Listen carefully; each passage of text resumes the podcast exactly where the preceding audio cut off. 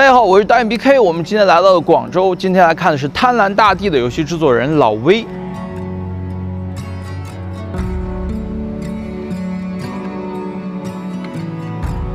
他是一个人的工作室，我们来看一下一个人做一个游戏是一个什么样的体验。当时老婆也其实对我挺不满意。怀孕之后呢，就会发现一周吵一次；生完娃之后呢，就发现一天吵一次。所以我嫁来他们家之后，我就觉得我在历劫，你知道吗？你看一下吧。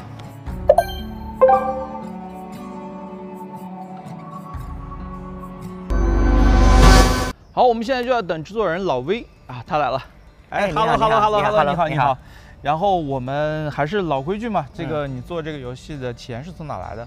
呃，一部分是自己的积蓄，嗯，然后一部分是发现给的预付款，哦嗯，，还有一小部分呢是在爱发电平台上玩家的支持。你估计大概这是一个多少钱一共吗？啊？大概是一个多少钱？好说吗？不好说也没关系，呃，几十万。几十万。OK，那这现在是游戏还没上线是吧？对，是打算什么时候上线？呃，八月四号。八月四号。那我们片子好像是八月四号发，那就是相当于今天上线了，嗯嗯 恭喜啊！那我们上去聊。好好，好，走。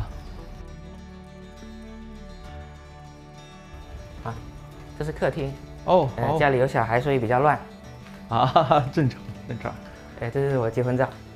那你老婆？对对，我们当时是在 Mobile Vista，我当时做的是 HR 的工作，然后他也是做 IT 嘛。到了一九年，我们刚好在做一个项目，有点类似于导师制的项目，就他是老师，然后我是一个项目的发起者。因为他的技术其实是他们团队算是比较不错，像 Top Top 三之前的吧。他的代码是属于那种就是。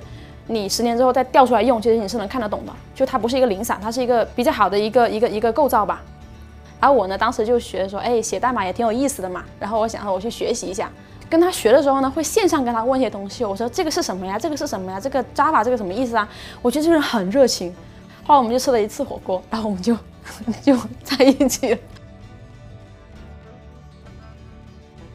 你是怎么到广州这边来工作的？呃，我在广州读了大学，然后毕业后就一直在广州工作，哦，你读的什么专业？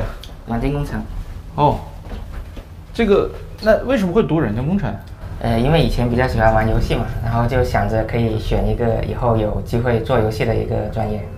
呃，我一开始的话是做页游，网页游戏，然后后来做手游，然后再后来去了一个广告公司做那种交互广告，然后当时也觉得一直这样做下去很没有意思。然后主要的一个转机就是在二零年八月的时候，呃，黑神话悟空发了一个视频，当时看到就觉得非常的震撼，很受到触动。觉得自己也想要做这样的东西，然后就在那个时候我就开始去自学虚幻引擎，然后就弄了一个 demo。一开始我都是在兼职开发嘛，就我在原来的工作上干，然后晚上回来自己开发。二二零二一年吧，就因为双减嘛，然后我其实是被迫那个的离职了，然后就空档了一段时间。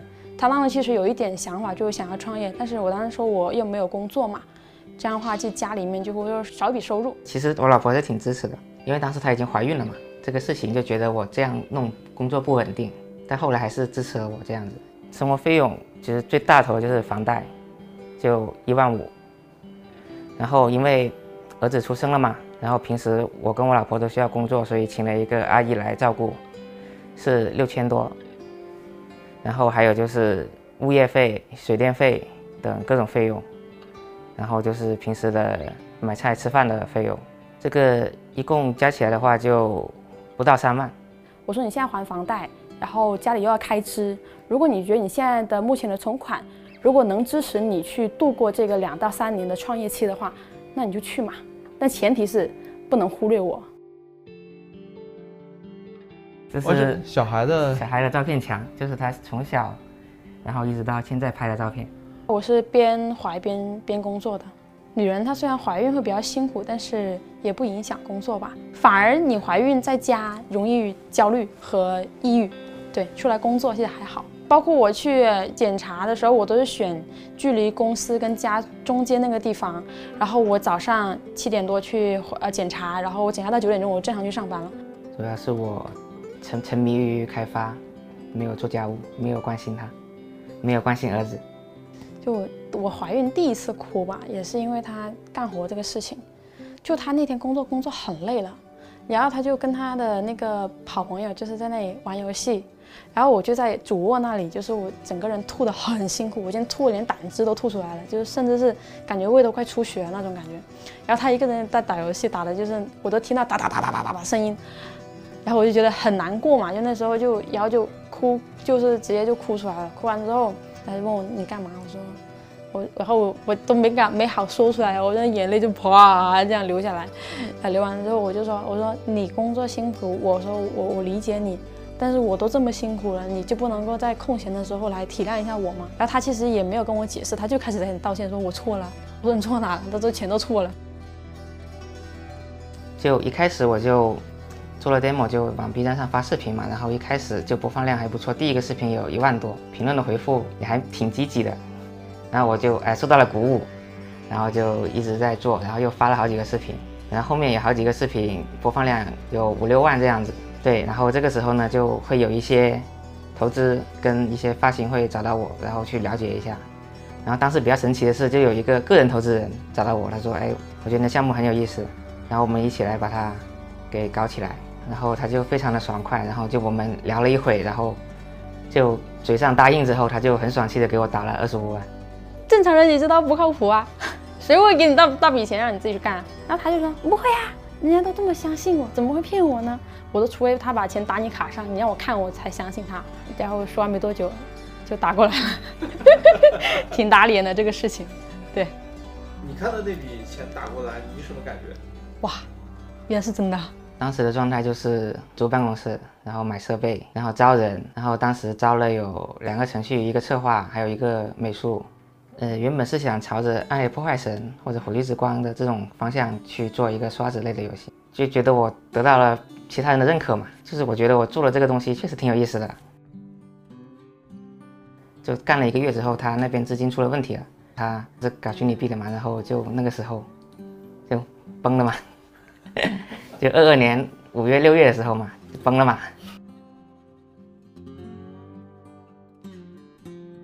最新招那个人都还没入职，然后就投资人打电话跟我说就没钱了，要解散。他有要求你把钱退给他吗？就没有完全退给他，退了一部分。这个其实我是跟他盘过一遍的。我的意思就是说，如果你确实创业失败了，其实说白了就是你就用你自己的实力跟你的钱去做一次尝试嘛。如果你失败没关系，大不了你就去找新新新工作啊。其实那段时间他已经开始在投简历了，但是后面的话他想了想，实际上他投了，但是他又没有去。因为他发现他喜欢那个公司的话，他少了这一份的经历，所以他必须还是得把这个游戏做出来。一开始我就想要不要就找一个工作这样子，因为当时一开始就版权卖给了投资人那边嘛。但是后来的话，那他又把那个版权还给我了，那所以我就说要继续做下去。当时老婆也其实对我挺不满意，因为她觉得我一直都在。做自己的事情，没有去顾及到家庭这方面。怀孕之后呢，就会发现一周吵一次；生完娃之后呢，就发现一天吵一次。所以我嫁来他们家之后，我就觉得我在历劫，你知道吗？真的是，他天天干那么多活，我在家都没干那么多活。我生完娃之后，我天天发朋友圈，我说在想说，哎，我真的，我这辈子都没干过这么多事。就虽然我在家，就在我妈家，就是潮汕家，就虽然干一些家务，但是我家里面是很多人的，能帮我分担的。我发现我嫁回来自己都啥都要我干。就有点顶不住了，你知道吗？然后他就会问我说：“那我问你了，有什么要帮忙的呀？”我说：“这个家就这么大，有什么家务你自己看不到吗？”然后他就说：“那就洗衣服、晾衣服、扫地、拖拖。”我说：“那你还说个屁呀？”我说：“你不也知道吗？那你为什么不去干呢？”他说：“我以为你不用我干。”然后当时就就是很大声、很凶，就这样吵，也不是没空，时间只是其一。第二就是你做事情要动点脑子，就是你写代码很厉害，我可以理解。但是你做家务能不能不要这么动脑子？比如说你说，哎，老公，你帮我收一下衣服。他确实收衣服，给你把衣服搞搞搞搞搞下来丢床上，收好了。你看是不是？我没有我没有做错啊，我就收衣服啊，怎么的呢？他不会把你把衣架撤下来，把衣架放在那边，然后他也不会帮你把这衣服叠好放在里面，不可能的。那是绝对不可能的。他，你叫他收就收，你得清晰的告诉他做个事情要分几步骤。后来我吸取了教训之后，我叫他做家务，都是分几步骤，后来他就能做好。但是哪能天天这么好心情跟他讲这个啊？呃，这是我的工作间，哦，好，在这边。哦，哦，不错，你这是工作完了倒头就可以睡了，是吧？啊，是。原本一开始是想做一个刷子游戏，但是就是后来自己做的话呢，又在资金方面、人力方面都没有办法达到原来的预期，所以就换了一个模式，改成了做一个类吸血鬼幸存者的一个游戏。啊，当时我做那个 demo 又像一个很久以前的游戏嘛，一个叫《血腥大地》的游戏，它也是这样一个俯视角的一个射击游戏。然后我就想在《血腥大地》的基础上，我会加一些更多有趣的内容，加一些成长的玩法。当时就以这个目标来进行一个继续的开发。为什么大家都想做些游戏类型的游戏呢？就是因为它比较简单，就能出效果，也导致了这个制作这个类型的门槛比较低。然后另外一方面的话，其实我对很多细节的地方还是挺注意的。就比如说，当你通关了之后，会有一个飞船来接你吧，有一个飞船飞进来，然后其实在这个飞船上面，我还是加了蛮多的一些效果。像一些灯光啊、特效啊、音效这方面，还是挺花心思的。二零二三年二月份，游戏没有知名度，然后钱也快用光了。那时候我就想，就是如果没有签到发行的话，我就自己上，就上 Steam。只能拿着前面那笔钱就一直撑撑到后面，后面那半段都是他自己出钱的。你会不会压力很大？啊，我压力比较大，我是挺有挺焦虑的。第一次阿姨休假，我一个人连续带五天，从早上我六点钟一直干到了晚上八点多九点钟，就是做家务啊、奶娃呀、吸奶呀，什么东西都一起做，然后连续连轴转了十二十四个小时，然后晚上又睡得不是很好。但是看他呢，感觉他除了工作就还是工作，他也不会过来问你说，哎，有什么需要帮忙什么之类的，没有。然后我就这样子转转了两天，我就实在扛不住了。那现在你说的是在家里边，还是那种上半夜你老婆照顾，下半夜你要起来照顾吗？对，但是现在晚上就只喝一次奶，啊，之前的时候是两个小时就要喂一次，哦，然后你喂嘛喂喂半个小时，然后又哄他睡，然后又没过多久他又啊啊啊还要喂，啊，这个对你工作也造成很大影响吧？对对，你觉得你现在算是过来了吗？算是吧。游民星空从也是从 B 站找过来的，呃，因为他他们给的预付比较多，而且他们没有修改意见，而且也是游民星空嘛，就还是比较出名的，就之前也用过，也听说过嘛。对，然后他们还提供一些支持，比如说像 UI 的支持。不是有段时间他那个就是收藏量就往上涨，涨到最高峰，我觉得哎呀还可以啦。然后我就问他你那个转化率会多少？是那个 Steam 平台，他说转化转化率大概百分之三十。我说你那个收藏量到多少？他说到六万多了。我说六万多百分之三十，咦，好像有好几十万吧。包括我自己其实也会发朋友圈去宣传，就有些人会在下面评论，正向评论还是比较多的哈。啊，我印象比较深刻，有一个特别让我火大，但是我也没怼回去。他就说你这个游戏做的好烂，你不要再做了。我当时很火大，很想怼回去，但是后来想了想，我就回他，我说偏不，我就是要做。特别是有一些国外的玩家，就是他们反馈就是会写的特别长、特别详细，说夸你这个游戏哇怎么怎么的好，就是我在新品节里面玩过最棒的 demo，我非常期待。一个人做的话，有一个很大的优势就是节省了很多沟通成本，因为跟别人沟通，其实如果对方不能完全理解你的话，还是有一定沟通成本。就是你说你要一个东西，可能需要反复的反馈三四遍，别人可能才能理解。缺点就是所有方面你都要会，甚至说要能做得好。第一方面，第二方面就是，那你还是一个人，你没有办法同时做三方面的工作，就是要提升自己发现家务的能力。看到衣服没收就要积极跑过去收，看到衣服没有晾就跑过去晾，看到垃圾桶满了就倒一下。我觉得两个人在一起肯定是需要磨合的嘛，就。大家互相包容，互相迁就了。就我俩就是搞得好像同龄人一样，不知道是他显年轻还是我显老。说实话，真的，但是他显年轻吧？这，你你比他大八岁，到我真的真的看不出来。我妈我妈其实还不太同意我们俩结婚了，当时。